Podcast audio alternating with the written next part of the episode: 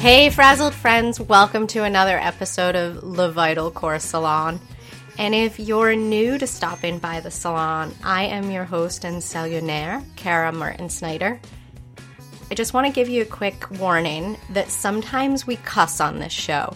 You know, not to just go crazy and swear for the sake of swearing, but when two women get together and have a conversation, sometimes the language gets a little potty mouth when we get going. So, if you have little ones or virgin ears around you of any sorts, now's probably a good time to grab some headphones. And if you're type A, an imposter, a recovering perfectionist, or an overscheduling addict, you are in the exact right place.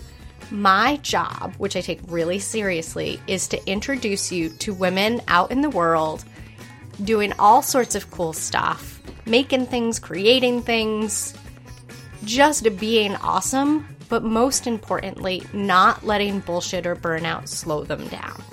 And today's guest, Lauree Ostrofsky, is no exception.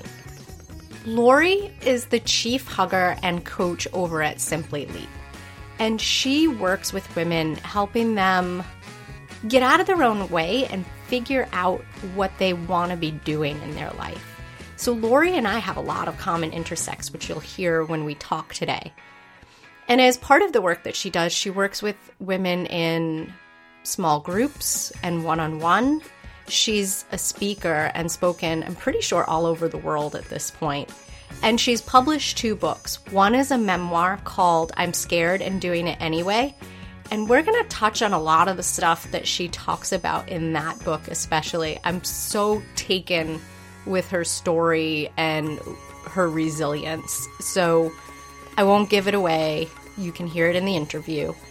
But we're going to talk a lot about that point in her life.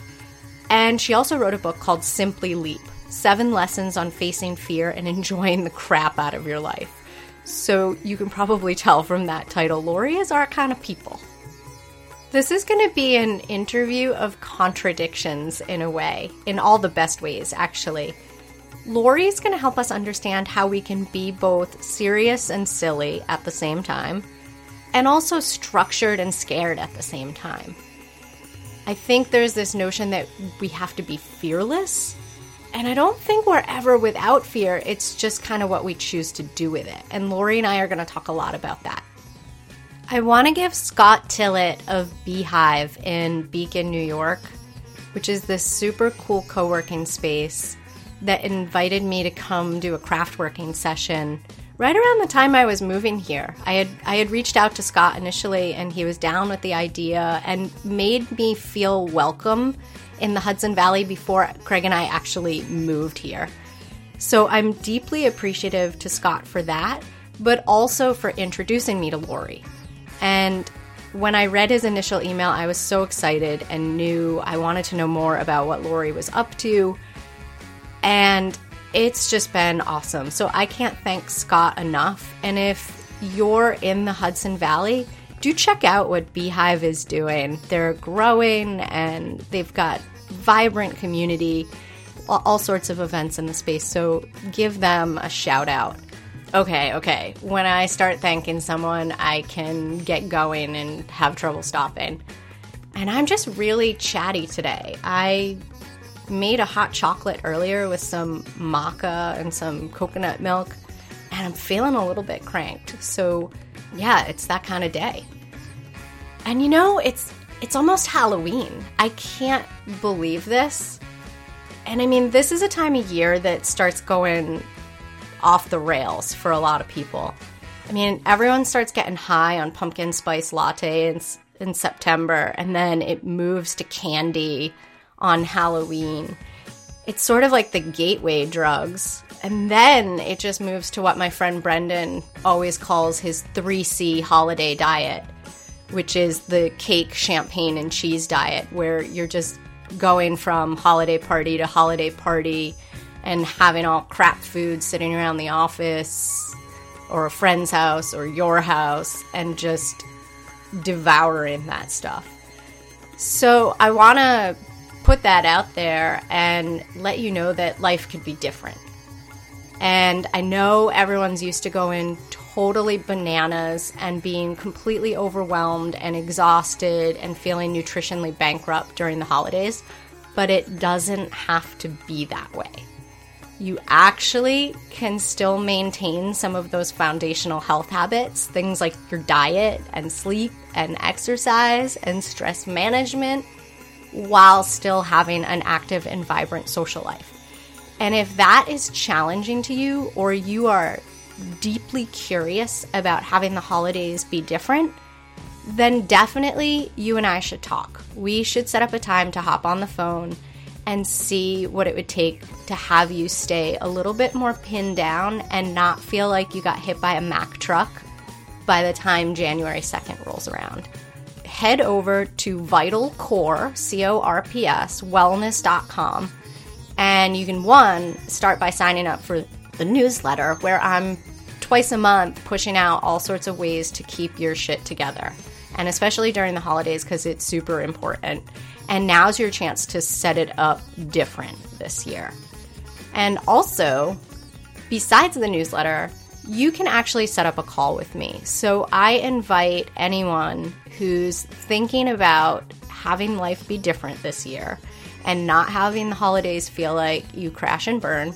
You can start by going to work with me on the same website and clicking on Smart Start. That's usually the first place I start. And if you have any questions, there's a link at the bottom of that page that we can just set up a time to talk and see if what I do is a match for what you need so you can be more successful this holiday season. All right, frazzled friends, I know you're here for the main event, the interview with Lauree. So let's cut over to the interview. Voila, Lauree. Hey, Lauree, welcome to Le Vital Corps Salon. How are you? Hey, Kara, thanks for having me. I'm great. Lauree, we have so much to talk about today. You realize that, right? Yeah. so I I want to share something with you because I don't I don't know if I told you this when we when we first met. When Scott Tillett from Beehive introduced us via email. I took a look at your website and your story and I was literally vibrating. Like my tail was wagging. I was like, I want to know this woman. And I think what stuck out to me the most was we were good girls, right? Like we were we both did all the so-called quote unquote right things, but yeah. then hit a point in our 20s and wondered, is this it? And yeah. I feel like I'm not even totally sure where to begin. So maybe we could start with what were you doing at that point in your life and maybe then take us through what unfolded when you started to question things and make some moves. Yeah, yeah. Well, so um, I was, so I'll take you first back to third grade because I feel like that says a lot about who I am and who the people are that I resonate with and, and um, work with. So in third grade, I was your very typical A student. I loved third grade because um, I knew what was expected of me. I knew that there was a structure and a hierarchy, and that if I did um, all these right things, that I would get an A or um, you know, um, get to the head of the class and have the teacher smile at me, which was like the pat on the back. That I had always been looking for. So that was kind of me, even into through my college years and into um, early adult years. I was like that third grader who valued structure and accountability and kind of knowing what she needed to do to impress the people who who mattered, uh, who I deemed mattered, whether my parents, my boss, my teachers, uh, whoever I kind of put on that pedestal. So I had pretty well survived and thrived within that kind of structured environment through school and college and early part of my um, work years in my 20s, um, climbing the corporate ladder um, in uh, mainly in New York City, and had kind of started to realize, like in my mid 20s, you know, climbing climbing has a limitation. You can't just climb for the sake of climbing. Like this was new a new thought to me in my mid 20s. Like it isn't just worthwhile to climb. You kind of have to like what you're doing. And that started to worry me like, okay, well, so if this isn't what I want to do, what is it that I want to do? And I wasn't sure and I wasn't sure. And then I was kind of in that limbo period. Um, at 28, I had uh, gotten engaged and I was a junior executive at a PR agency in the city and, and doing pretty well for myself. Had, you know, had my investment accounts and made my family happy and uh, was going on business trips across the country and, and actually into Europe as well. And I um, had a uh, what I thought was an ear infection. And my uh, my doctor said, "Hey, you know, we we can't see if there's anything wrong in your in your ear when we look inside. So let's just get an MRI to make sure everything is okay." And it wasn't okay. Um, so at 28, I found myself in a doctor's office with, you know, a relative stranger staring at an MRI uh, that had this white like circle, you know, uh, blob in the middle of uh, of the MRI scan of my brain, and it was a brain tumor. And I had excelled as the A student in the health world as well, like getting six month dental checkups and. Um, you know, all of that, like always doing the right thing, eating my checking vegetables. the boxes. Yeah, and and it really like it took me a few minutes to be like, you can't be serious because I've done all the right things and I'm totally healthy and I I check all the boxes. And so it really was a reckoning in a in a way. I just picture you, Lauree, in this moment, like sort of looking at the MRI and looking at a doctor and like looking at the MRI and looking at the doctor and and you know, to your point, like, are you kidding me? Like, is this for real? Is this real life? Yeah yeah that yeah. And it, you know it, t- it took me a while. There were definitely well you know and, and there are the stages of grief right? And one of them is the whatever denial or disbelief. I definitely went through every stage within a five minute period of time in that doctor's office and cycled through them for the next few months for sure. How could you not right? Like this was such a dramatic wake up call in your life. Yeah. Yeah. Um, yeah. And so what you leave the doctor's office and what what happens?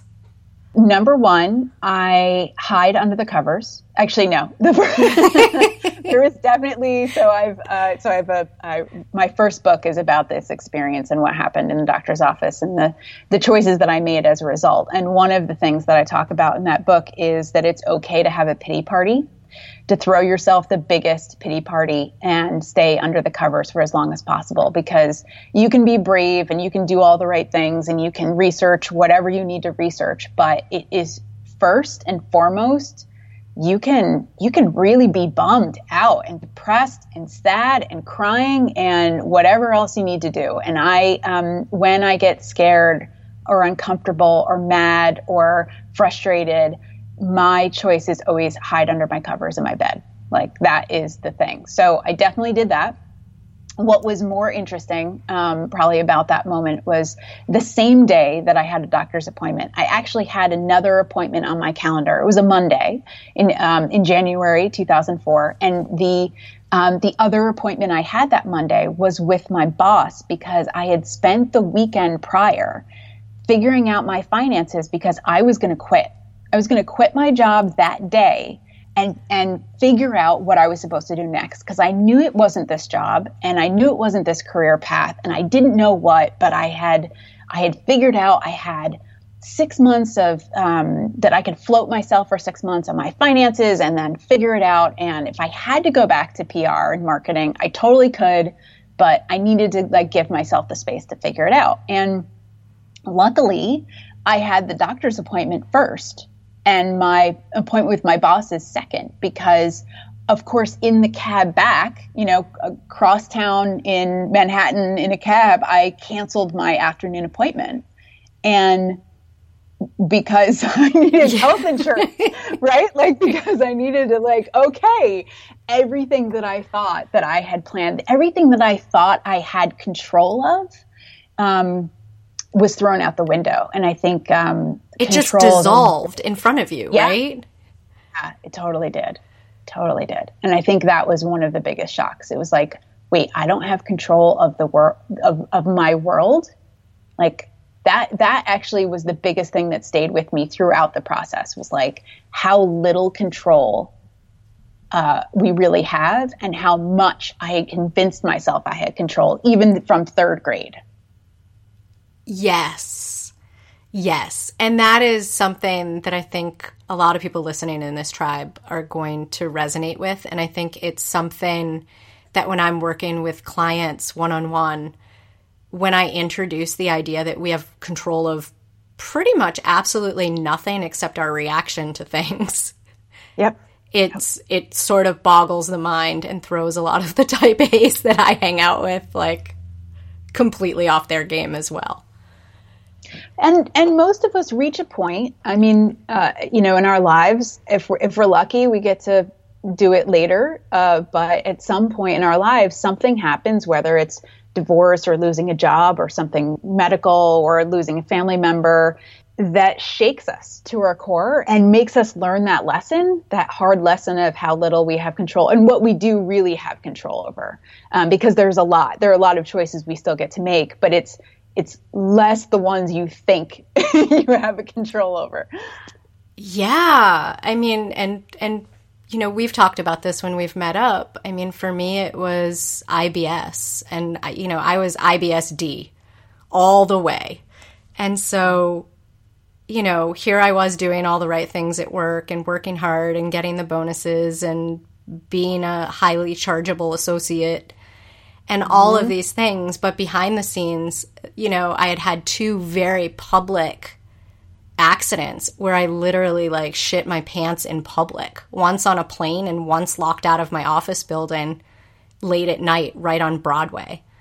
Um and so yeah, there's nothing and it's it's funny for me, right? Like the way the message was packaged where it was me who was always i mean i've always talked about like get your shit together i've got to get my shit mm-hmm. together like that's always been my rhetoric so it was really funny that the universe sort of packaged up this gift and was like i've got the exact form to give her this lesson in and it's yep. it's this cuz i literally did not have control of my actual bowel movements which mm-hmm. you know the universe has a sense of humor i think as well yeah, well put. Well put. It's interesting the way you say the package that it's given to you is is how if you know if you're a universe believer um, like many of us are, then yeah, then and and so as you were saying that, it was making me kind of think about well, you know, why was this packaged in the way that it was for me? Um, and you know, kind of similar to you, it was it was packaged because that was it would force me to listen and force me to to let go and force me to depend on other people and open up emotionally in a way that I wouldn't have let myself prior to this.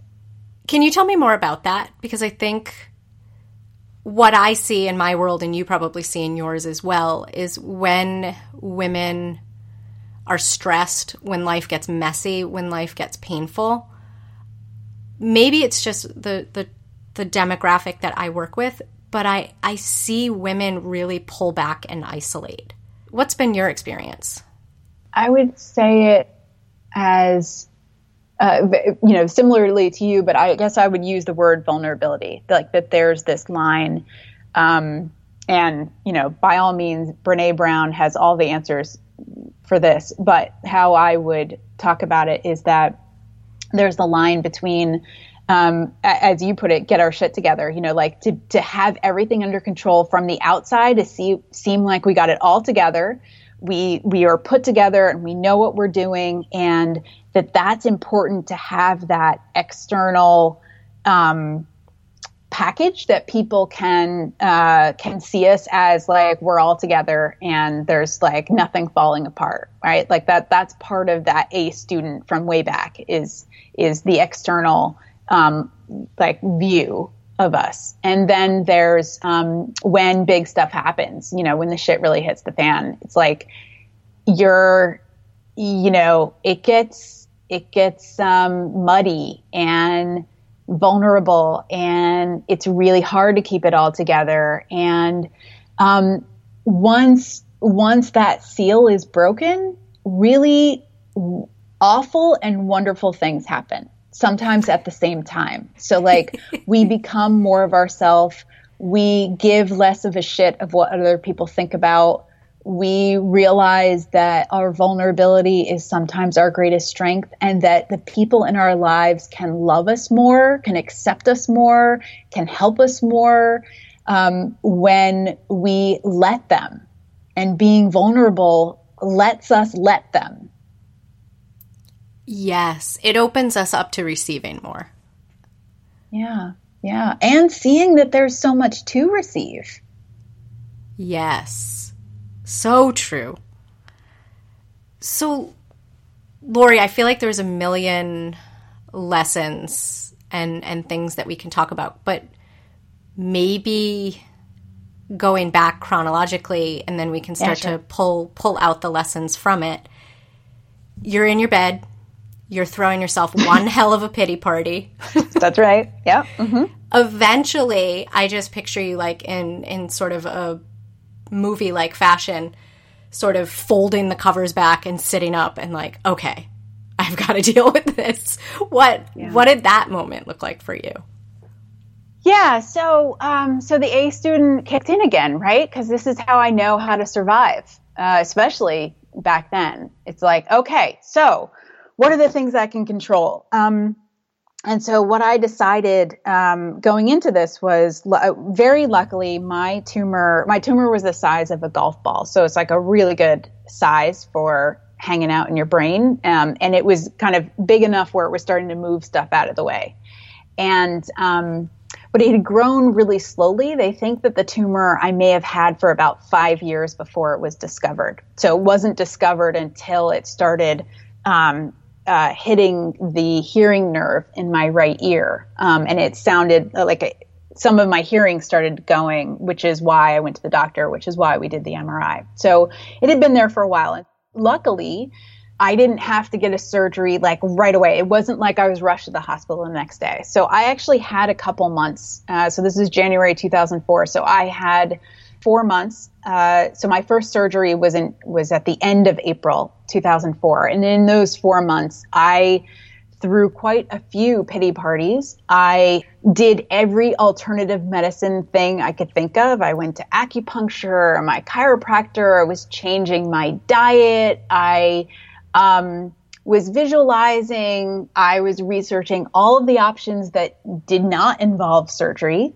And I was also like, as it became clearer that uh, none of those were going to work and I was still going to have to have surgery anyway, I then went to, all right, if I can't control that, then I'm going to control how it happens, which is I'm going to find the best doctor in New York. And luckily, I had some wonderful help from friends and, and colleagues who pointed me in the right direction to a doctor that I could really trust. Um, and two, I decided that I was going to make the best of it, meaning I was going to be the happiest, most cheerful, most party ish person, um, meaning like turn the pity party into an actual um, confetti filled enjoyment of of this process. So, for instance, before like the week before the surgery, I bought um, convalescing clothes because I figured lots of people would want to come and visit me, you know, like while I was home. and, you, and so I was like, all right, well, damn it, you want it to look good. right. So I bought these pajamas with um with little frogs on them. They're like pink pajamas with little frogs, and I I bought like a a J Lo worthy um like like sweatsuit and um you know because I was like, all right, well, so I'm gonna have these things, and then I'm gonna think about you know I I got some books together and some magazines and um, set up my space for uh, for what it was going to be like when I came home because it's like all right these are the things I have to choose. And then I decided like the day of um, as I was going to the hospital I was like as soon as I got there I was like okay I am nervous. When am I getting drugs? You know? So so almost immediately, I think I they had changed. I had changed into you know it was like 5 a.m. You know when they have you come in for this kind of surgery um, in the city, and I had just changed into that awful hospital gown and. I went to the first nurse I saw, and she was like, "Okay, your um, anesthetician is right here," and he shook my hand and he pointed at the pocket of his uh, his medical gown and he's like, "You see this syringe? This has got your name on it." like, "As soon as we sit you down, you're getting this." Um, and I'm, you know, I'm not a, a drug taker normally, but like I realize, like, okay, this is again the only thing I have control of in an uncontrollable situation. So this is what I'm going to do. Um, and so I kept looking for opportunities within this situation that I could use to my best advantage or make the best of or find the most comfort in or or whatever you know to to make it better than than how hard it was got it and i i deeply love how you got yourself like totally set up for the after it's like okay it, what I'm hearing is this like long descent into acceptance, right? Like, I'm going to throw everything at not having to have the surgery. Okay, that doesn't work. Next, mm-hmm. I'm going to throw everything I've got at making myself comfortable in this process and figuring out how to best have fun in this situation. No, and the, the biggest thing there is, and I totally didn't have control of that either. Like, you know, it was like the A student was just desperately looking for things that she could still control. And each and each stage of it was like, now you don't got that either. Cause you know what? Couldn't read a goddamn thing getting out of surgery. Like I couldn't read. I was sleeping all the time. I lost all this weight. So like I had these great clothes, but I was like swimming in them. I, you know, people came to visit, but like I could barely talk to them. You know, it's like um, and I was just worried about them arriving and like, oh my God, they're seeing me look like this. And, you know, so there was a little bit of that, but mostly like, I'm so tired, I can't even think about it. So, like, at each stage, it was like, let's control this. Oh no, I can't control this either. All right. Yeah, like this, this did oh. not, this is, is not going as planned. no, no. And then, you know, the, um, again, I, I talk in my book. So I, I wake up out of this, uh, 10 plus hour surgery um, and the first thing the doctor does is um, kind of, you know, so I wake up and I'm looking at all these people um, standing above me, and the doctor leans down um, and like whispers into both ears because they had they had tried to keep um, the hearing nerve in my right ear so I could I could still hear, and so he was kind of checking that, and then he leaned into what became my good ear and said, "Good news, we got sixty percent of the tumor." And so the moment I'm out of surgery, I re- or the moment I'm awake, I realize, fuck, I have to do this again. like what? I was so good. I, I did everything again. And it's like, oh my God, I have to do this again. And so 30 days later, I was back in that stupid hospital and, and it is so hard. It is so much harder. Oh, the second time. Is everything okay when you got to go back? And then and then I thought I'd really made it after surgery too. And five days later, I was back in the hospital again because I had contracted meningitis.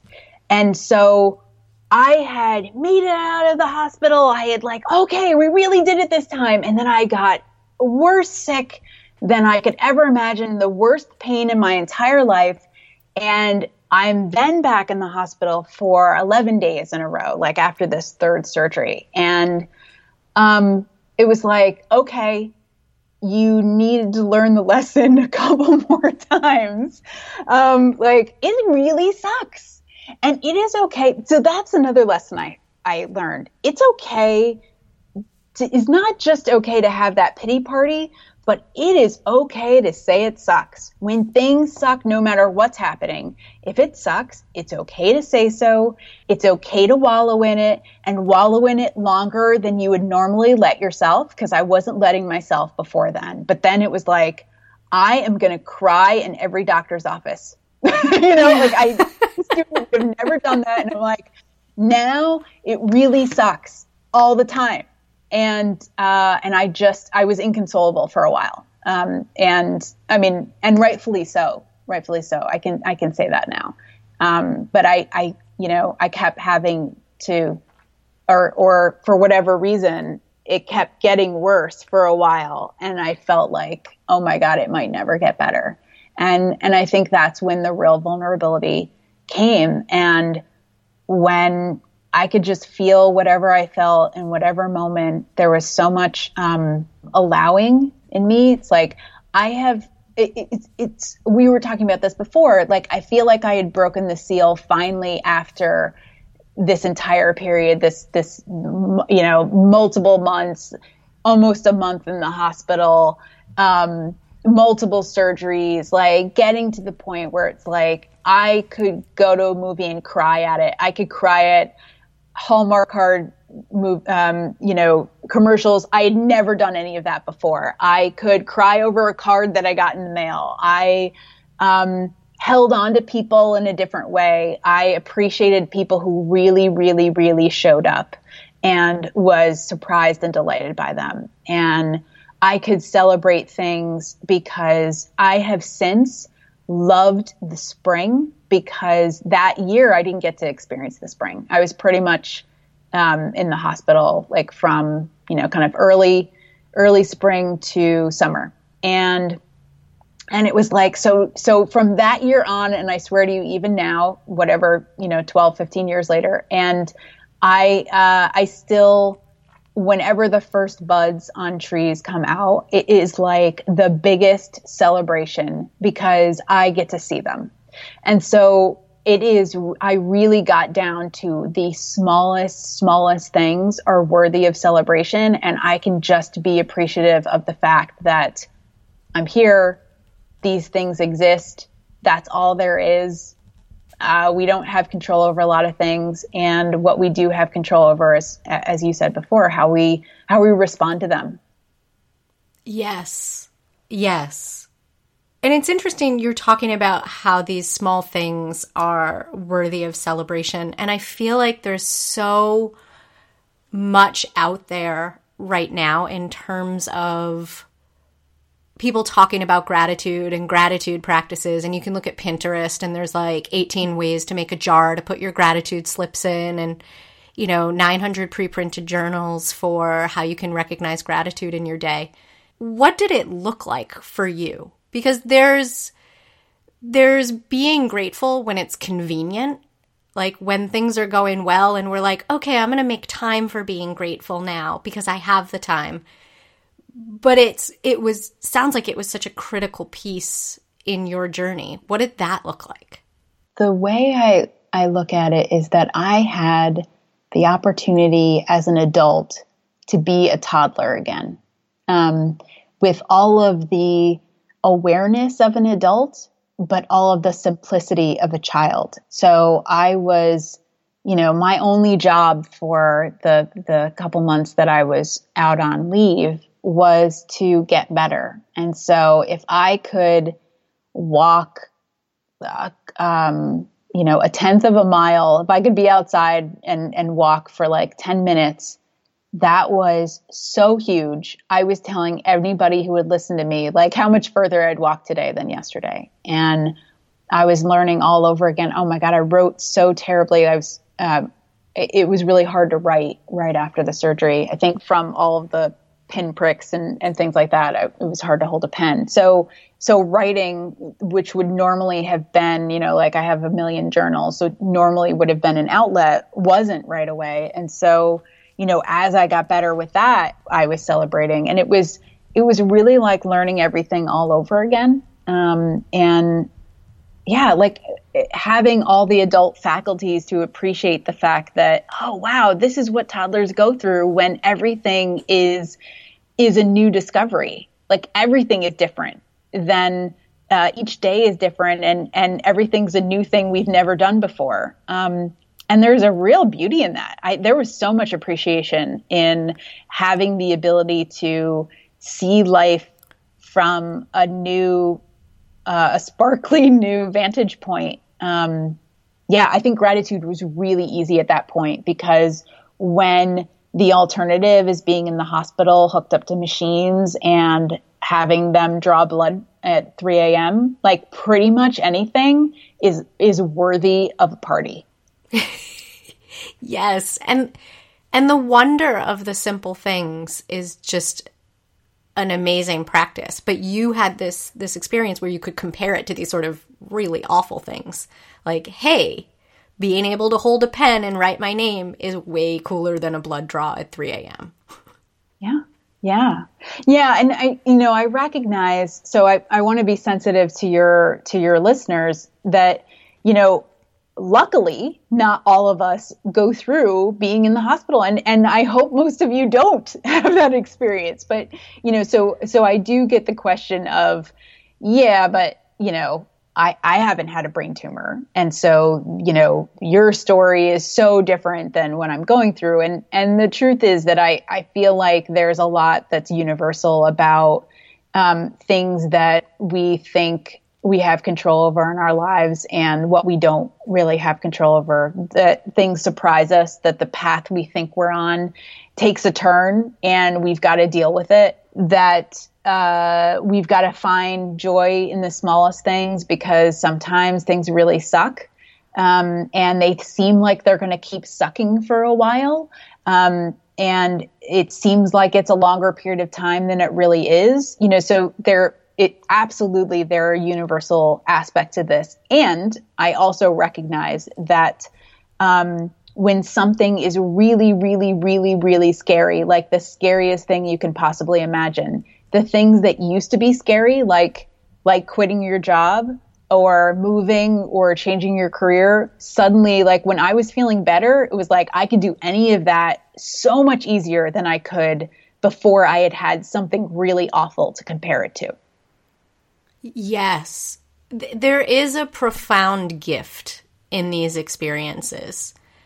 And I, I think you're totally right about it being universal in in terms of like let me give you an example um because i feel like i'm struggling with how to say this so i lost my dad to cancer at age 26 yeah i think I, I was 26 at the time and it was interesting because as I remember even at the calling hours and the funeral and people checking in on me like after the fact, you know, everyone was, was expressing like, you know, we're so sorry, like he was so young, you know, you're so young to be without a dad, like all of these things. And to me, in my really like pragmatic mind, I was like, we're all going to have this moment. I mean, everyone who has a parent is going to face this mm-hmm. moment. I just happen to be closer to the front of the line on on on this life lesson and this point. And I think I think you're right, whether it's a brain tumor, whether it's losing a parent, I think all of us face these moments in life to derive a lesson from it. And I, you know, I think to your point about like how do you compare being overwhelmed and stressed out with a brain tumor? Like we all have these moments. And if we haven't, sorry listeners, I, I don't want to rattle you too much, but like you're probably going to have one of these moments. You just haven't experienced it yet and they they can be the most profoundly scary, messy, terror-filled moments, but they can also be the hugest gifts. Yeah, and I, so I want to also say that you get to decide. This is one thing you do have control over. You get to decide what that gift is and when it appears to be a gift. Um, because I thought you were going to go somewhere else, and I'm so sorry about your dad. Um, but I thought you were going to go to the crappy things that people say to you. Say to you when you're going through something because can we just have a quick aside on yes. the shitty things that people will tell you to make themselves feel better that aren't about you at all um, and so yeah i would get i actually got in an argument with my boss in front of a client in a meeting because right before my first surgery, we were trying to explain to the client that I was going to be out for a while and, but it, they were going to be taken care of and blah, blah, blah. And my boss said, Oh, but don't worry, Lauree's going to be fine. And I was like, You don't know that? My doctor doesn't even know I'm going to be fine. We're going to have to wait and see. And, and like so many people said, Oh, but you'll be fine. and it started to really piss me off. Um, so I I felt like you know stop saying things to make yourself feel better. Like you want to believe that I'll be fine, but nobody knows that, and it's not comforting to me. Um, and I can only imagine what else you heard um, during the calling hours uh, because it's shitty. and yes. sometimes people who haven't gone through something or are so uncomfortable with vulnerability they will create ways where they don't have to deal with their own vulnerability, let alone your vulnerability. And so, ugh. Yeah. no, it's any of those situations. And I feel like Lauree and anyone listening who's like given us a right on in this moment, I did a podcast with Nicole Barcelona and she had a stillborn baby. And talked about just I, th- I, think she described herself, if I can remember the exact words, as the scary witch lady in the corner, where everyone, it, in that particular instance, it had even transcended people's ability to talk. Like, people, mm-hmm. not only was she hearing these, like, really terrible and, like, non comforting things, but some people were actually just like so petrified to even talk to her and say the wrong thing or that they were going to somehow get sad cooties off of her that they just like stood like in the other side of the room kind of like looking at her and you know probably talking to themselves and looking at her again.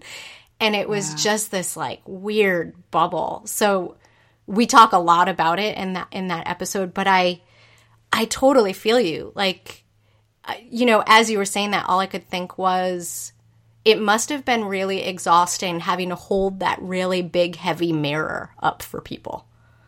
You know, yeah, to, to yeah, bounce their reflections off of. Yeah, it's only now that I'm realizing, you know, that I think it's only after you get out of it that you can really do that. Cause you know what? You're, I mean, you're in your own stuff. I was definitely, like, I was just trying to get through the day um, at that point. It wasn't until after that I could my ability to defend myself was you know that kind of energy was being used to heal myself. So there were definitely some things at the time that i didn't have the ability to to really care for myself the way i needed to and like to tell those people to go away you know? I i didn't have that. Like i luckily i had a couple people in my life who who could help me with that but but really it was you know there were there were moments where um, my my parents were not the best in this situation. Um, I think because uh, they were freaking out. Um, their you know their only daughter was in the hospital, and um, they thought they were going to lose me, and so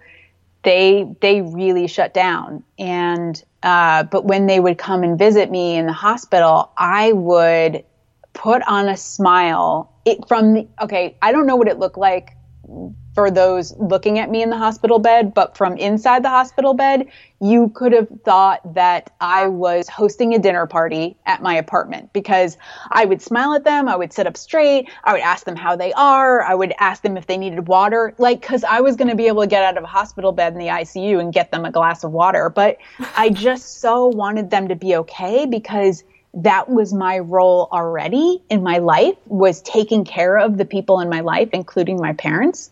And i i attempted to find any of the energy to do that even while being depleted. So um yeah so anyway yeah that's i i totally get it. So what you just said is fabulously interesting. In terms of you were the caregiver, you were the caretaker for the people in your life. When and how did that flip for you? Well, I am a coach, so I don't know if I've it's flipped, um, but I think um, I think one of the moment that I became aware of it. So there's this. Um, I blogged about it once. I did not put it in my book, um, but there was this moment in the hospital when um, so so after all three of the surgeries, I ended up in the ICU, which is which was actually uh, very specific. I was I was in a hospital that had a neuro ICU, so all of the patients in that uh, area had had either spinal or brain um, surgeries. Uh, so it was very specialized. And so I was always put back in there after surgeries. And then after a few days, you would get put on the normal floor with like people who had had their appendix out. Um, and, uh, and then you would, you know, then you'd have a roommate and then you would um, be discharged a few days after that. And uh, one of the times my mom came to visit me, um, I was still in the ICU. It must have been after the third surgery, and she said, um, and the and the uh, nurse had come in while she was there, and and the nurse had said, "Oh, you know, good news, you're." You're doing pretty well. We'll probably move you down to the, the regular ward, um, probably later today or in the morning.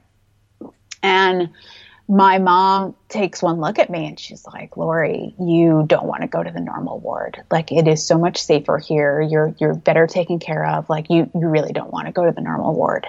And when she left, let's say an hour later, my heart rate went up so high they had to bring in um, a heart specialist and do an e- multiple EKGs because they were worried that I had a blood clot because my heart rate had gone up so high and it wasn't a blood clot. It was my mom. so it was my mom telling me and and you know because our family like gets in deep right like we have yes. no control over them like we do have control of other people and the messages we get from other people our family has like oh the direct the direct line to uh to, to our, our most yeah for sure and so i you know it was it was that moment when I realized how much, how hard I was working for the people in my life and um, how how much it affected me. So, like in that vulnerable place, in that toddler moment of my life, um, I could realize, like, oh my God, this is probably happening all the time. But because I don't have any of the buffers that I would normally have when I'm healthy and well, I get to actually see what this shit does to me. And once you see it, it's like, okay, when you go back into normal life, I'm, you know, I'm now more sensitive to it. It's like, all right, well, how am I taking care of people? Do I really need to? Are they allowing me to take care of them because it's easier on them? And um, what other choices do I have? Yeah, and it's it's interesting, and I don't know if this is a related question, and if you can't answer it, I totally get it. But the question that comes to mind when you share all that is there's taking care of people because it is a truly selfless act, and then there's taking care of people. The word manipulation feels too heavy and and the connotation is too dark. But I think it, it I think what you're talking about, and maybe you can clarify, is it sounds like you figured out and got really clean about giving love in that way, like caring for other people. Like, is it about them or is it about me? Would you say that's a fair statement?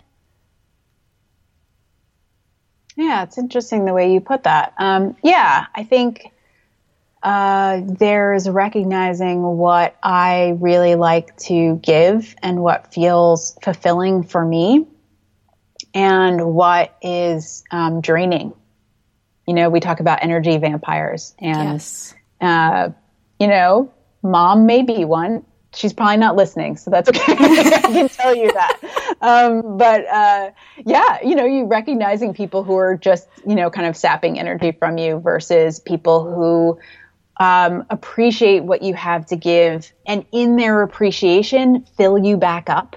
You know, there's this like yeah, it, it's it doesn't leave you depleted when you're with the right people, doing the things, giving in the way um, that that just that feels good, and that and that definitely. Um, I see where this is. This question is going. It, it definitely led me to a lot of the other choices that I made out of the tumor experience. Got it. Got it. Yeah, and I think it's also born of I hear this a lot like a lot of the women that I work with, as you and I have talked about, and we'll we'll talk about your work as well. They often don't reach out to me until they're totally burnt out, and the common thing that I didn't see it for years, and it's only been in the last year or two, you know, like what do all my clients have in common? And there was this notion that, okay, so they were burnt out, they were frazzled, they were beginning to feel symptomatic, but maybe not totally sick yet. So doctors were just kind of dismissing it. And the thing that sort of links a lot of them together is they're often women who have a lot of people depending on them. They're the doers. They're the ones that get stuff done. They're the ones that make sure everybody else is taken care of. I mean, I had a client years ago talk about her her burnt pork chop theory, where like, you know, she remembered a moment where even as a kid, you know, like if her mom put out like a platter of like pork chops for dinner, she would immediately like gravitate to the one that was like burnt or maybe a little tough looking or or the smallest one so nobody else would have to eat that one. Like I'm just going to throw oh my myself on that pork chop grenade. oh my god, she and I could be friends. I totally get that.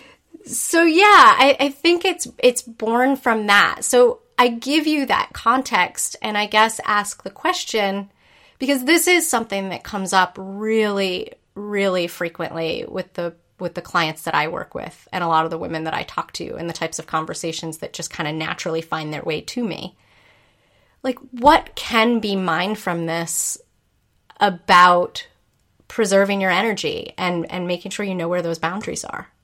Well, the nice thing about not having any energy is that you realize it because you're uh, because I was forced into making some hard choices around around what I could actually put my energy in. I would say ever since then, right? Like being well, and uh, I should probably tell your listeners that I'm okay now. Yes, um, please. but you know, I you know now that I'm I'm well, I have to make the choices that anybody else does, and and unfortunately, as time goes by, the the tumor doesn't have um, as big of a uh, talking about it in this instance, you know, in these kinds of of conversations is a good reminder for me of like, okay, you already learned this lesson, you don't have to learn it again. Uh, but you know, in the normal day, you kind of I still have to make the same choices anybody else does about where I put my energy. Um, and um, I think it just gets easier and easier when it's. Um, I think we're reminded every day sometimes about like, do I have to eat the the burnt pork chop again? Like seriously? Like I think that there are smaller things that that remind us like, really, you, you know, you already learned this lesson you're already past it. You're already better than this. Like you deserve the the perfect pork chop. Um, and you're the only one who gets to give you that pork chop. You can't wait for somebody else to give it to you. Because us A students, we've been waiting. We've been waiting since third grade. And you learn the lesson at some point that like you're the one, you're the one who gives you the pork chop or the the gold star or the pat on the back or the the time off, the vacation that you've been wanting, or the massage, or you get to take a nap in the middle of the afternoon. Like you're the one that gets to decide that. And um, then then things open up. Like when we realize that we're the ones holding the cards of taking care of ourselves and being nice to ourselves and giving ourselves credit, it really it really opens itself up and how simple it can be. Like I was listening to that list of things that you were describing. Everything on that list is something you don't need to earn brain cancer or shit in your pants with IBSD to be able to give yourself a 15 minute nap in the middle of the day because you just really need it that day. You know, or all those, or going for the massage or all of those things. It's all totally doable. Obviously, a brain tumor freed you up in this really big and powerful way. What advice would you have for women who, I guess if I could crunch down what you just said, are waiting for others to deem them worthy in some way? Gosh, um, it seems too simple to say that that, that choice is in your hands because I don't think I would have listened to that um, I think I still would have been. I mean, heck, I still go to my dentist looking for him to praise me on flossing my teeth. Um, yeah. I, I feel you on that. work with. Yeah, it was like, oh my god, I love going to the dentist. I mean, how many people really say that? Um, people who like to hear that they've been flossing. Um, so, yeah. Um,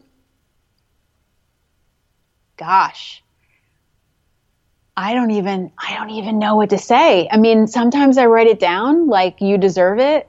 Actually, you know, if you if you follow anything that I put on Instagram or my blog post or anything, I am on repeat about how much you deserve because I think I'm telling myself the same thing and reminding myself that um, that uh, all of the rules that I've that I've held on to because like rules are so good um, I, are really arbitrary.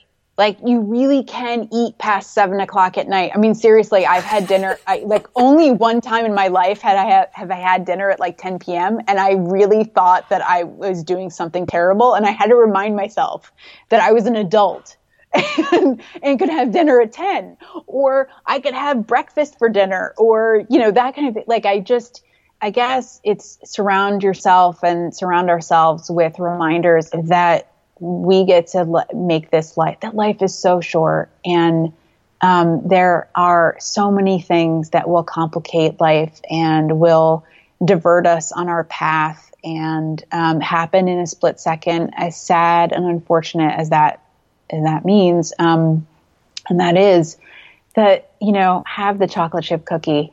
It's you deserve it. You deserve it in every moment, and the more, especially as women, we believe that we deserve whatever it is that we want. Um, the happier we are, and honestly, the better we are with the people in our lives. Like, um, so I work I work a lot of with women, similar to you, and um, yeah, I, I would say my, my clients tend to be kind of lighthearted, like enjoying their lives, being silly and serious at the same time. They like dance parties in their kitchen and, and glitter and, uh, ridiculous things to giggle about. And also, you know, shit hits the fan and work gets hard and their boss is a jerk and they know they could be doing more with their lives than they are and they're scared to step outside their comfort zone and maybe disappoint someone, uh, maybe disappoint someone that they care about and respect. And, and knowing there's the, there's the, the more you believe that you deserve this great life that, and you deserve to eat dinner at 10 o'clock or have that chocolate chip cookie, the the better the deserve muscle works in your in your body in your life the easier it is to go after the career that you really want the vacation that you really want um, the dream home that you want the ability to move cross country. You know like those decisions get easier. The the deserving muscle the more developed that deserving muscle is. Part of me as i was listening to what you were saying i was thinking where was Lauree when I was like 27 or 28 and like you know, I was I was a CPA, so we are a completely risk averse kind of crowd by nature. But yeah. I'm this weirdly like I was a rule follower to a point and then it was mostly like I studied the rules so I knew exactly which ones to break and or how I was breaking them. like as I, you know, by like junior high, high school, it was like, wait a minute, if I know these rules really well and I mm-hmm. follow them 95% of the time, I can really tip them like that other 5% upside down whenever I need to and it's convenient. Um, so I, a little bit different from the normal rule followers that you work with now. But I think it's, it's so interesting how hard that we have to work as women to remind ourselves that we are worthy and that we deserve the life that we want to live. Like, I mean, you can go to the front page of my website at any given moment and it's, you know, it says, I'm here to remind you that you deserve a life spiked with passion and slathered with joy. And then the next sentence underneath that is, yes, I'm talking to you. I'm not talking to someone else because there's that I don't know if you see this in in your conversations, I imagine you do, where we're talking to women, women like you and I who are like, yeah, you can have a life that doesn't suck. Like really, that is an option. That is a viable, doable, figure outable, realistic option. But it falls on deaf ears a lot of the time. What helps you get through to women? So there's this moment um, in the hospital, and I, I really promise I, I talk less about my brain tumor than I have with you. so we haven't even talked about hugs yet. But I know. What I'll say, what I'll say is that um, wait for it, everybody. Um, so in the hospital, uh, I had this moment that really changed everything. So there was the like the suckage of everything that we've talked about in terms of you know kind of you know everything that kind of went wrong uh, that could go wrong went wrong um, in the hospital. But there was this moment where uh, where I was in the hospital and something changed um, really powerfully, and I got the message that um, that we are sit we are each sitting on a lot of power. So despite our entire conversation about how much you really don't have control over, we're in control of something that makes us all uncomfortable, which is your mind is so powerful. What you put your attention on and uh, what you believe is possible dramatically affects what happens next. And I learned that in such a major way uh, sitting in the ICU hospital one day. And in that moment, I, I will say that I was hallucinating because I had meningitis and my brain had swelled but despite that, um, what I kind of realized in that moment as as I kind of turned a corner and started healing in that moment and recognized that I was healing in that moment, I realized if I could affect this kind of physical change in my most weakened state uh, in in this bed, that what was possible in every area of my life in every other area of my life, if I could affect this change physically here, that means that I could affect the same kind of change in any other part of my life that I wanted. And what's more, that all of us are sitting on the power to change our lives based on how, what we think is possible and the choices that we make around that.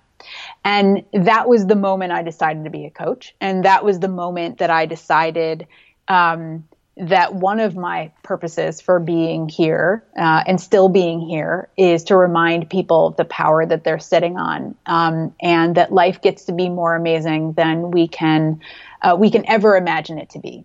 That it will continue to surprise us in delightful ways, and we need to we need to really choose to think as positively and openly as possible um, and stay open to serendipity and magic and possibility and potential and choose those people in our lives that that speak that language back to us and make choices that keep opening doors in front of us um, because that is what we have control over. That is the power that we have that is in our hands um, as much as we don't control the rest of it. This is the this is the stuff we have control over. So yeah that's that's the mantra that I go back to. And every conversation like the one that we're having right now is a reminder to me, oh, right. How else can I choose that powerfully today? So let's talk about that for a second, Lauree, because I think you're right. Like, there are these huge lessons that we get in life, and you had this epiphany. Like, here's your brain ready to like swell out of your ears at this point, and you have this moment of complete and utter, maybe hallucinatory, but clarity nonetheless. Mm-hmm. That you have the power of choice. You can create your life. Like you can be, you might not have control of all the aspects of it or what's happening around it, but you have this choice and and this ability to be intentional with every decision. How do you besides these conversations stay pinned to that? I see how it's true every day. I see how. So I have this thing. Okay, so even in little ways, this works. Okay, so I have this thing about not wanting to buy new pens. I really like. Tell me more about this because I love buying pens. What? Okay, so um, well, because I never know what kind of pen to buy. I haven't found like the pen. Some people have like the pen and the brand that they have. So like I haven't found that yet. And I, I'm not willing to buy a bunch of pens to figure it out. So anyway, so whenever a pen is about to die, I say, I wonder where the next pen is that's going to find its way to me. And lo and behold, within the next couple days, I will be given a pen at an event. I, someone will leave a pen after we've met. Um, I will be gifted a pen. I've had a couple friends who like whittle wood and, and gave me this like pen fashioned out of wood that they made. You know, like I like randomly. Actually, I was on a first date and a guy gave me a pen that he had whittled out of wood, and I was like, okay, well, so that's the answer. So there are little aspects of your life that like there are little signs that can happen every day to remind you or that remind me um, yep you get to set an intention and pens can show up. Guess what else can show up? Money? I had this one mantra once where i get paid for taking naps. And so like every weekday working for yourself from home this is how that works every day uh, during the week, I would, uh, for a period of time, I would take uh, a nap in the afternoon. And actually, it was kind of cool. A good number of those days, like my PayPal notification would go off, or I'd get a, you know, something, an email notification that said, "Hey, a client just paid you today," um, and I'd be like, "See." I totally got support from the universe or whatever to like take take naps and take care of myself. So, you know what? There are signs all the time if you look for them. Yes. So it sounds like for people listening who are hearing how you listen for and witness these small signs on the regular, how can they start doing it? Like, is there a question they can ask themselves? Is there an an, an action that they can kind of take. Does that question make sense, Lauree? Yeah, yeah, I think so. Um, and I think that's why I use the pen example because I would pick something small. I would pick something like, because, you know, if you pick something big with like, I want to meet the man of my dreams tomorrow, um, you know, you know, I mean, it could happen, yeah. but it's putting a lot of pressure on things. Um, and so that's why I really like pens pick something small and see what happens. Or I would uh, normally with my clients, I'll ask something like, What signal or what sign have you gotten in the last 24 hours that says how much power you have? Or uh, what has shown up to prove to you that what you think or desire uh, or hope for is totally possible? Um, the, the great thing about being a coach is that you get to ask these questions even though you have no idea what their, your clients are going to say in response. Yes. And, and sometimes there are tears in those moments. lo and behold, they always come up with an answer like, oh, well, as a matter of fact, you know, my friend, I was just thinking about my friend yesterday morning and then she called me an hour later. Um, oh, you know, I was late for that meeting and then every light changed the moment I got to the, to every light and then I wasn't late anymore. There are signs all the time if we look for them. So so the question that I pose is usually around what what signs am I already seeing or what signs do I want to see in order to know that I'm on the right track, that I do have power in a, in a powerless situation that um, yeah to keep to keep me on this track. Yes, yes. I I think that's really helpful because I think sometimes people hear the conversation like we're having and think, "Oh, that's too woo-woo for me." But I think the evidence is already there. And like, you know, I have a husband who's not very woo-woo at all. And yet he has this magic ability to like manifest a parking spot in at, at, any given moment. And we go in and out of the city a lot and street park in the city and all over the place. And it's really funny to see it in action. Like so i think it's important sometimes in these conversations to help the women who may not be as in touch with their intuition or be able to witness it like in a way that comes so naturally for women like you and I if that makes sense. Yeah. So that is yeah, helpful. and I, you know, that that wasn't a comfortable place for me. Like woo woo was not a you know a comfortable place for me for a really long time. Um, I feel like I could translate it really well because like my my life was in corporate America. It's still I'm comfortable working with women who own businesses and talking about marketing and things like that because these are controllable things and I know how to pre- present myself in those kind of environments. Um, that said, you know, you have a few of these these major things happen and then you realize like, all right, there's a lot of stuff. You know, faith faith exists, um, serendipity exists, and life is way more interesting and fun when when you believe that some kind of magical serendipity is also possible in addition to the things that you can control over. Yes. I think being open to that kind of magic and serendipity is something that also requires us to manage our own energy. Would you agree? Yeah. Yeah. I think that the um, uh, being open to magic and serendipity is the the same I don't know what is it the flip side of the same coin or whatever of of um, letting go of what you can't control and noticing what you really have power over. Um, uh, letting go of control of, of certain areas of our life is also opening yourself up to serendipity. I don't really need to know how this pen is going to show up, but isn't it so awesome when it does? I mean, seriously, I have, I get pretty excited when someone gives me a pen.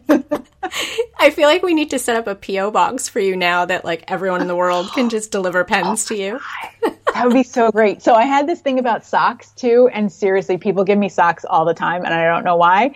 Um, but yeah, I'd love to add the pens. Yeah, if anyone wants to send me a pen, I would totally take it, especially if it has like unicorns and glitter on it. Amazing.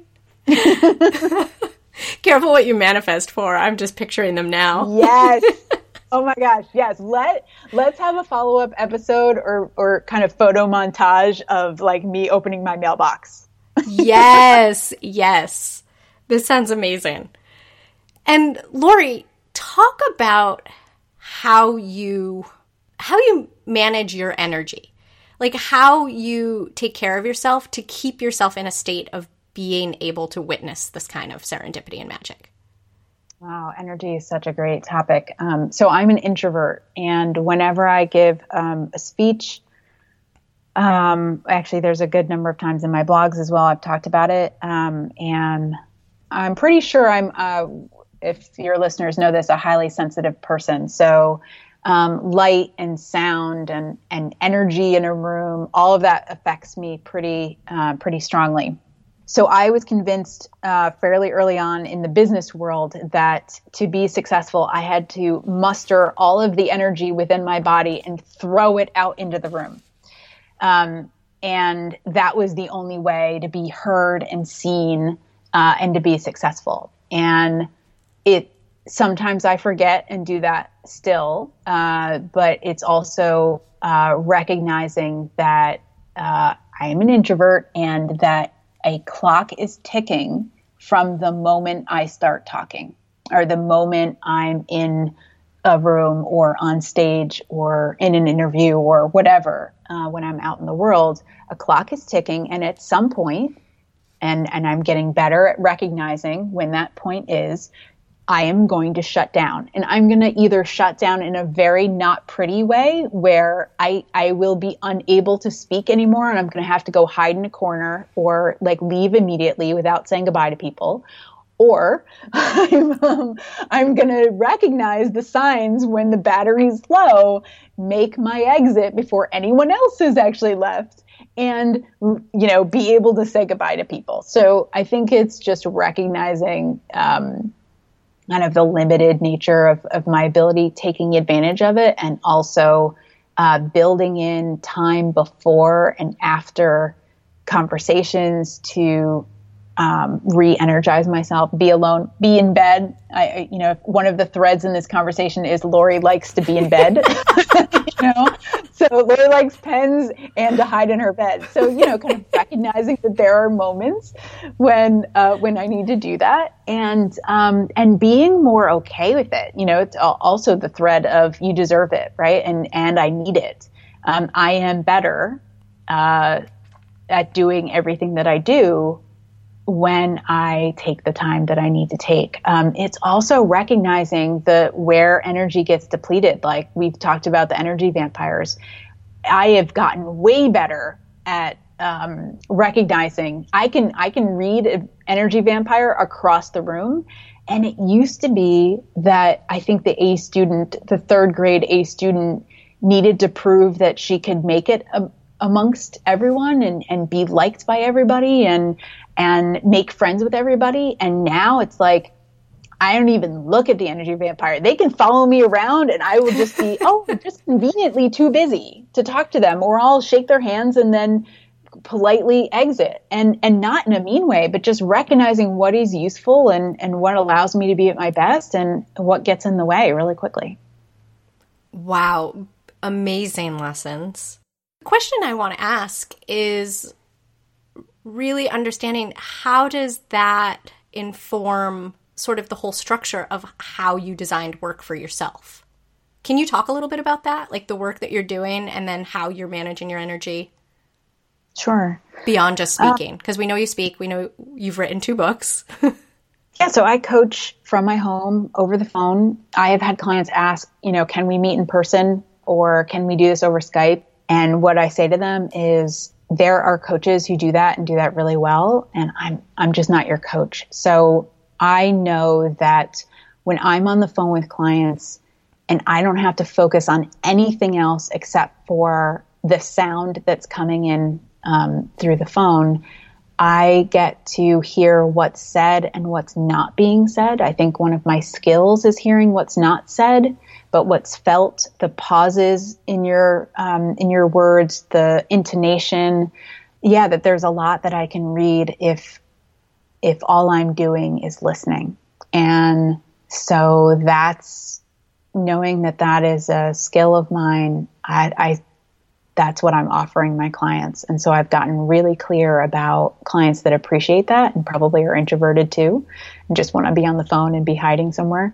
Um, we, you know, we kind of, we kind of really get each other in that way. So yeah, so I, I just want to make sure everyone knows like there's like kind of the closeted introvert, like never going out again, but I'm not that person. I, you know, I am out in the world and I will hug you and talk to you in, in public. And, um, and I recognize that, you know, when I coach, like this is, um, this is really how I work best. So I structure my day around probably kind of about four of those calls in a day. Um, at most uh, with clients and then some writing time recognizing that I need to end and begin the day in the most quiet way possible. So I have these, um, there are these magical earplugs called yes, I can only hear in one ear and I still wear earplugs. But um, so I, um, there's this magical earplug called Mack's Wax and you can get it at a, at a uh, you know a supermarket or a, a drugstore. And they're like these wax balls that you can use like when you're swimming or whatever but like you can use them when you're sleeping like I do and it basically blocks out everything. And so Whoa. if I'm not yeah yeah. So amazing except if you sleep next to someone and they like like try to you know tap you to wake up you're you think that there's like a five, five alarm fly, fire because you're like oh my god there's someone else in this world. Yeah. and i've like i've hit people in the middle of the night i've like screamed because i'm like i sometimes can forget that other things exist because i'm so in this cone of silence. But it's so awesome.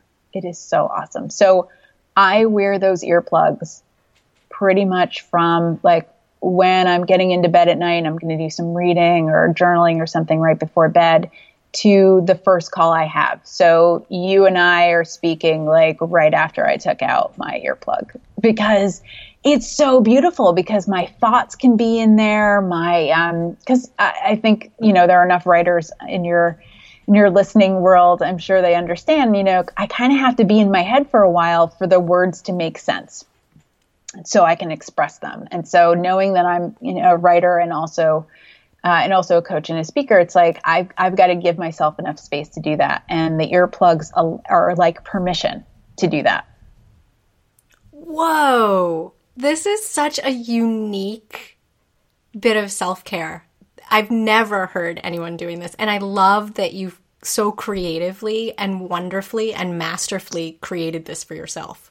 Thanks. How cool. it might be annoying to some people, but yeah, I really like it. well, there's a small part of me that thinks if I put these in, I'm prone to to jump. Like I'm very focused on what I'm doing when I'm doing something, whether that's, you know, running the blender or cooking something or reading something or whatever. So I'm prone that I don't hear people sneak up on me. And they're mm-hmm. they might not even be sneaking. They might be like stomping their way at me, but I'm just so in the groove. I feel like wearing these earplugs would sort of I'd be prone to having like about 3 heart attacks a day. yeah, yeah. So I had a few in the beginning, and then I realized like then you get used to all right who else is in the house? Okay so there's this you know the person that i'm with you know my uh, right now i'm living with my dad. So it's like all right my dad's in the room that's fine. I, there's a cat okay that's fine. And so i'm getting a little less surprised. I can still get surprised but like even when i'm blow drying my hair and the earplugs aren't in it's like i can still get surprised if someone knocks on the door. So really uh, it's a small price to pay. A heart attack is a small uh, price to pay when the rest is such peace. Yes. And it almost sounds like you're giving yourself like a silent retreat on a day to day basis. It's so lovely. I'm so taken yeah. with this idea. Yeah. So, you know, um, I'm not a big meditator, um, but I think it's because I've actually worked meditation into my life in a way that I wouldn't have called it meditation. Yes. So, uh, for the listeners out there who aren't a big meditators either, there it can look another way, and I I just want to believe that that's true. As much as I love Buddhism and and everything, it's like I really don't want to sit on a mat. Like I'm, I take yoga classes and I love yoga, but it's like uh, I don't know. Can't we meditate in other ways? And like walking meditation, and yes, that totally exists. And these earplugs, I'm going to count. Yes. Absolutely. And I think what you're talking about really it again, I'm like wagging my tail. You can't see it. It's my invisible tail, but it's wagging. it delights me to hear this because I think this is where this is that 5% of me and it's it's actually probably like 20% of me now that's like don't call it meditation then, right? Like you know, just recognizing and being really intentional with the solution mm. for whatever is causing friction in your life. Right? Like, I feel like I have these types of conversations all the time, especially with clients, you know, who bring me down into the weeds with them to kind of figure out, like, well, I want to be doing this, but here's this obstacle and this objection and this person I'm going to let down, and all of these constraints between them and where they want to be. And and you know a lot of times it's even just like negotiating a health habit or like a time mm-hmm. to get to work or the daycare drop off or things like that. And when you get into the weeds there's all these constraints. And you know sometimes like the problem is like okay well it sounds like what you need is this. And then there's like this friction you know like especially when someone's like really stressed out and they're like you know i keep reading about journaling and meditation. And you know i know i should be doing it. And i'm like don't do shitty stuff. Like let's yeah. let's back up. Like what do you want to get out of it? Like you're you keep thinking you should meditate, you know, as an example. But like stop it. If that's not the form that makes sense to you, what's going to give you that same satisfaction? And just call it meditation. Call it walking meditation. Call it earplug meditation. You know, like call it what you want, right? Yeah, yeah we make all kinds of excuses why we can't do something or why it's hard or why you know it's bad because it doesn't look like what everyone else is doing. I mean i talk to a lot of business owners that are like oh my god i should be on social media. Uh, but should you? No you don't you don't need to be on social media to be successful. That said i'm on social media a lot but that's just me. Um, and you don't have to be because you know what? The right clients find you by you doing the thing that comes naturally to you because it's likely that that's where your clients and customers are too. Um, so yeah, I mean, as soon as we get over that, like we're just using those excuses, and it's probably fear underneath it fear of actually getting it right, fear yeah. of being successful. It is amazing. I'm just noticing in my own life how much fear of success really gets in my way, way more than fear of getting it wrong. Yes, because I imagine, and I know we're only hearing such a microcosm of the fabulous person you are. And I'm sure you could tell us stories for days. But I think, like, you've recognized like you can come out of these dark places a winner. Like we don't get the lessons when it's when we're just checking the box and following the rules, right? Yeah. Yeah. Um, and I want to uh, want to add something to what you said. It also doesn't have to be hard, tough, a mountain in order for you to learn a lesson and be incredibly successful. So one of the you know so I I bristle against things like fearlessness or yeah. hard work and hustle hard hustle hard. Oh my gosh, I really really get annoyed by those words. Um, only because I feel like you can enjoy the crap out of your life, which is, by the way, in you know, in my second book, it's like I'm talking about enjoying your life in cupcakes and dance parties, and you can be incredibly successful. There is a way to enjoy your life and learn lessons from things that work. Things that naturally come your way, doors that open in front of you, serendipity and magic, all of that is possible too. And if you are you meaning in general someone listening are have this belief that the only way you succeed is by working hard then congratulations you're going to be working hard in order to succeed. But if you would like to have the uh, uh, an opportunity arrive in your email um, have uh, checks arrive in the mail um, have someone come to you and offer you a new job as opposed to you um, you know hitting the pavement and sending your resume out to a hundred places then you know what? It can totally happen. So remember please that you have a choice how this how this looks and quote unquote how you, hard you work at it.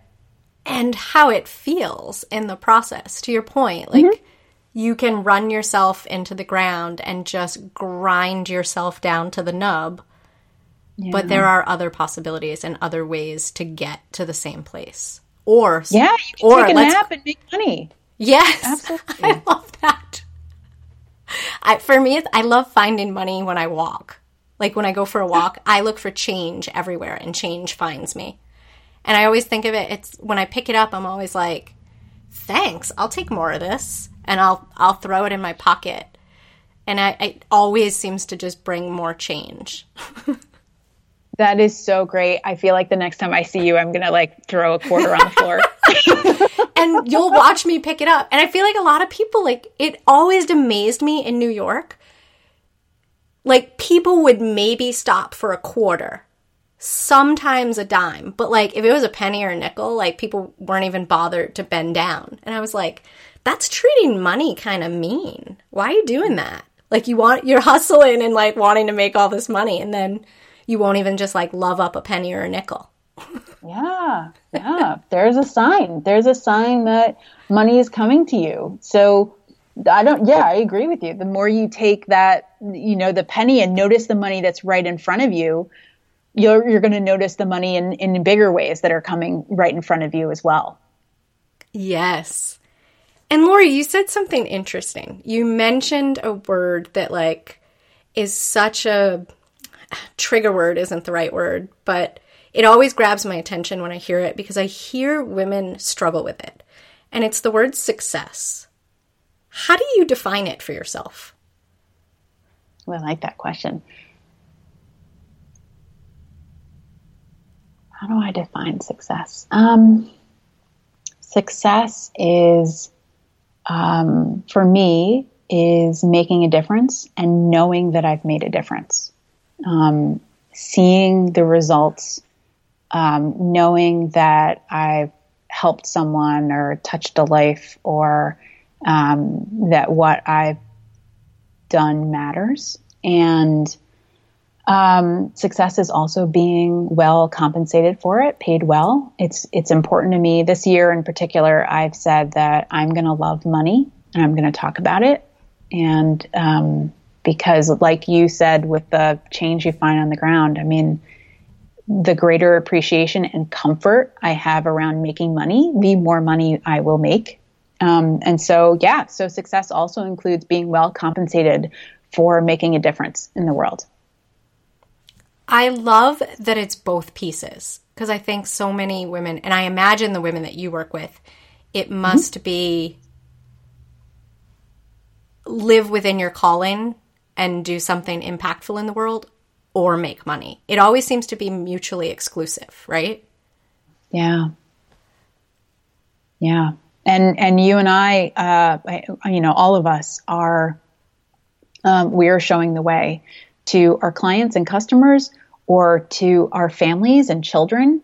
You know, the choices that we make and how the beliefs that we hold on to are showing other people all the time what is important to us and um, what's possible. And and so how I am with money is you know um, is a message that I'm sending out to other people and the universe if that if you believe in that. Got it so I mean everything I'm hearing it sounds like you so walk in integrity. Or try really hard. I try. Yeah. Right? Like I mean all the perfectionists listening are probably like what? Yeah. Try. And Lauree, I I know the introvert clock has been ticking as we've been talking.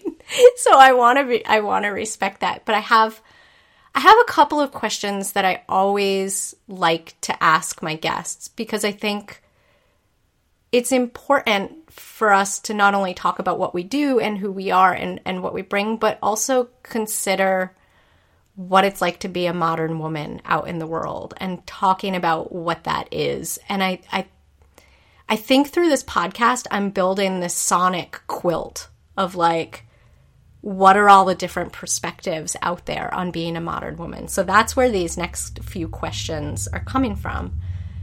And I want to ask, now that we've gotten a chance to know you more, how would you define being a modern woman?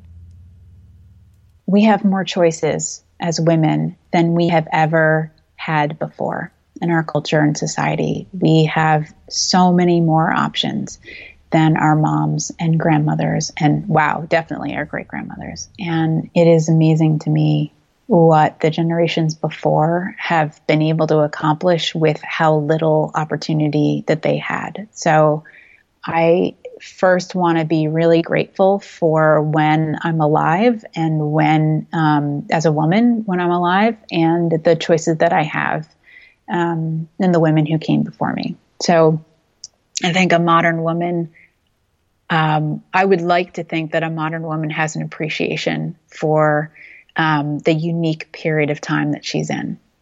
Um, I also so my answers to all of the to this question is really about what my hope is. Um, and so my other hope is that modern the modern woman um, knows that she can be strong and capable and successful um, and make a difference and be well compensated for it and lift other women up. So there's a good part of the the work that I'm doing now and, and where my my business and my purpose and focus has turned to.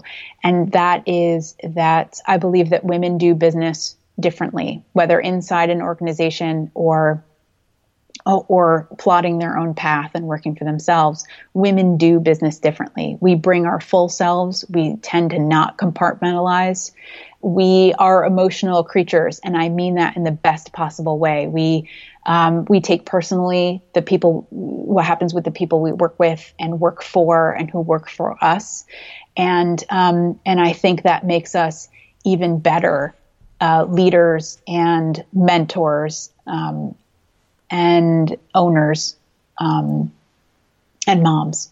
And I also think that for whatever reason in the past, women have learned, I guess I'll say for me, uh, junior high was a really hard time to get through because mean girls really existed. Um, and I feel like a good part of my 20s was um, hanging out with guys because at least I knew where, like, uh, I knew I could trust them. I knew that, like, kind of who they were was who they presented, and, and women were, were difficult and, and, said things that they didn't really mean and you always had to read them and it, it just it seemed like it was a minefield hanging out with women and um, in recent years, my real focus has been um, allowing women to reconnect with one another and realize that as women, we are the only ones we are uniquely qualified to understand what it is like to be a woman.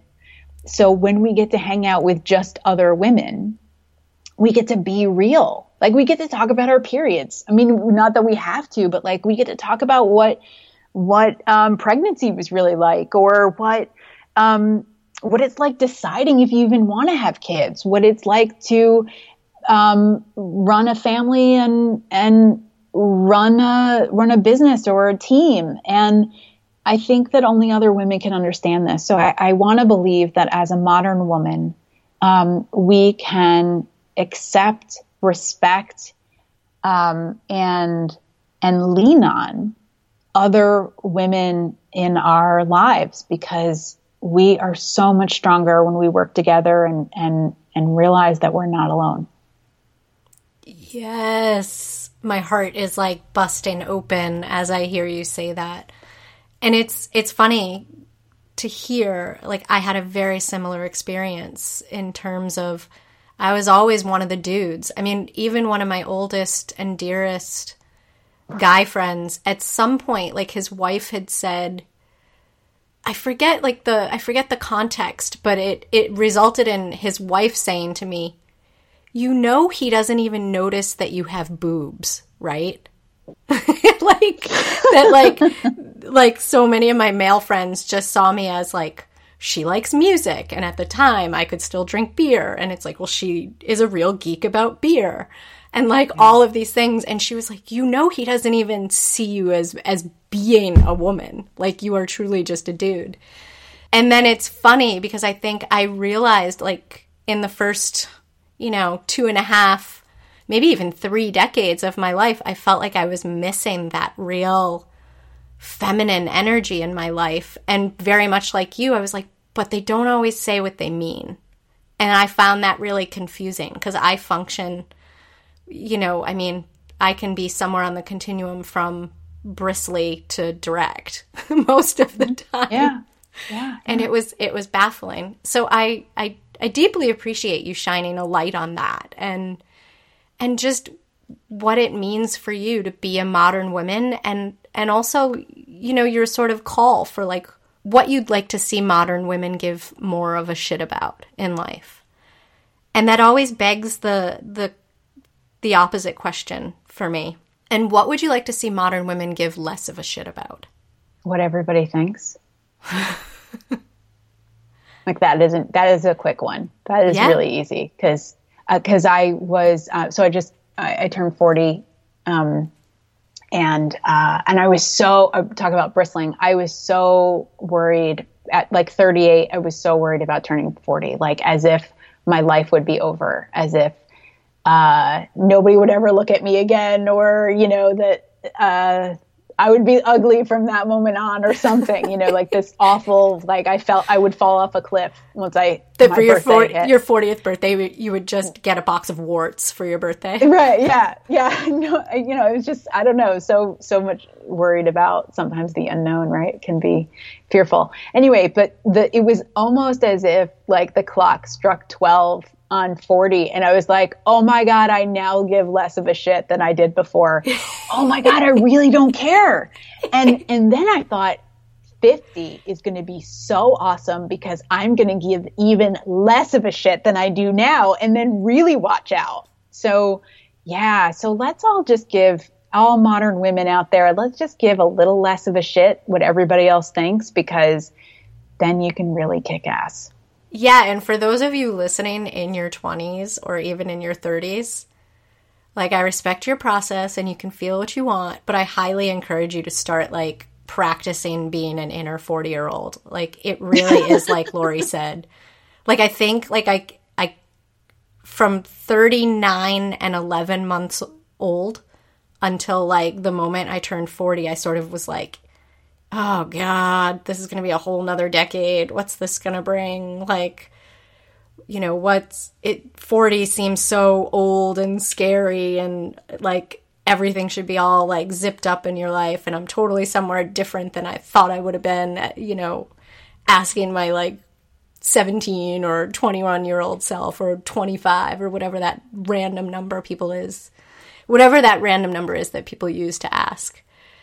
And it's it's so funny because really this decade, and I feel like I've said it a few times on this podcast, it's 40 is really like just the fuck it decade where you're like, just who cares about other people's crap? They don't notice. They don't care. They're not looking at my life as closely as I think. Who cares? well, let's let's also give props to the, um, if I can even say that, props to um, the the twenty year olds and the millennials because uh, seriously, they're so much further ahead in terms of not giving a shit. Like they're so yes. much clearer about who they are, and so um, so yeah, I, I think that uh, you don't have to wait till you're forty because I think you're further ahead already. Yes, very tr- very very good point. And Lauree, before we let you crawl back into bed and pull the covers up, what do you most want Le Vital Corps Salon listeners to know? I know we've gone all over the place in our conversation, but if you could leave them with one gift, like what would it be? So I feel like we've, you know, we've talked so much about my brain tumor and kind of like the hard lessons and um I think what you need to know is that there's this, you know, I mentioned kind of unicorns and, and dance parties and uh, magical pens. And there's, I think the thing that most people know about me is that there's that, that you can be both. You can be silly and serious. You can get shit done and also have a really good time doing it. And you don't have to give up one in order to get the other. Um, and yeah, I gotta, I gotta believe that as well for everyone who's listening that you get to be all aspects of yourself at all times in the day and you don't have to change for anybody else in your life. And it's not your fault that other things, you know, that, that things happen and that uh, the people who are supposed to love you don't exactly, or that, um, yeah. Anyway, it's it's not your fault, and uh, you get to enjoy life the way you enjoy life, and um, yeah, let there be magic. Let there be magic. That's pretty much what I believe. And hugs. I know we didn't even get to hugs. That's right. They'll have to read more. You'll yes. have to read up on my hug tours. Yes, and read your books. And yeah. I guess, Lauree, if women listening feel inspired by your story and want to learn more, what's the best way for them to do that? So on my website, I um, give you a little taste of both of my books. If you uh, if you sign up on my website to receive, you'll receive both a synopsis from or a, um, a chapter from both of the books. Um, my first book is a memoir. It's very much about um, kind of when my life took that turn, and it's called I'm Scared and Doing It Anyway. And my second book, uh, which came out more recently, and it's um, it's my client stories. It's my most successful clients through the years as a coach and how they really in, reinvented themselves and enjoyed life doing it. So it's um, it's called Simply Leap seven lessons on facing fear and enjoying the crap out of your life. Um, and it has a cupcake on the cover, which is so awesome. So, uh, yeah, so my website has info on both of those books. If you sign up on my website, you get um, a free chapter from both, and you also get this fun um, worksheet and video on um, how to start figuring out what you're supposed to really be doing um, and not just what you've been doing amazing. And I want to encourage all of you to check out Lauree's work. It, like I said at the very top of the interview, I really, as I was reading it, I was just vibrating. I, I felt like there was a kinship there that I was going to have to catch Lauree up on. and, but her story is amazing. The work that she's doing is amazing. And from what I've seen just in the handful of months that I've lived here in the Hudson Valley and seen Lauree doing her thing and connecting women, she really, really, truly is walking her talk. Like, this isn't some website that someone copy wrote for. This is who she is. And I really encourage you to check out everything she's up to. And Lauree, thank you so much for taking time to be here. Did we did we beat the introvert clock today? we're all good. We're all good. We're all good. You're not I'm gonna like down right now, but we're okay. Thanks, Kara. It has been so great talking to you, and you are so good about asking questions. Thank you. Thank you. And thanks again for all your time, your energy, and showing up in the world and making an impact. It makes me happy because sometimes I wonder if I'm doing this alone. And it makes me happy to know I have other sisters out there that are doing this work too. Gosh, major kindred spirits. Yeah, I feel it. cool. Well, I hope today brings you sunshine, quiet, and lots of magical pens. oh, and I hope you find a dime in the next hour. Thanks, Lauree. Take care.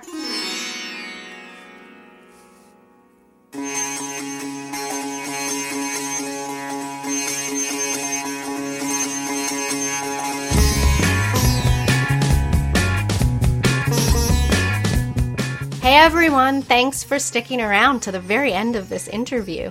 I really appreciate you being here and do hope you'll return to Le Vital Corps Salon. And I just wanted to remind everyone listening that you can find all of the links and resources mentioned in this episode over at levitalcorpssalon.com. That's L E V I T A L C O R P S S A L O N.com. I know, not the most user friendly name, but please bear with me.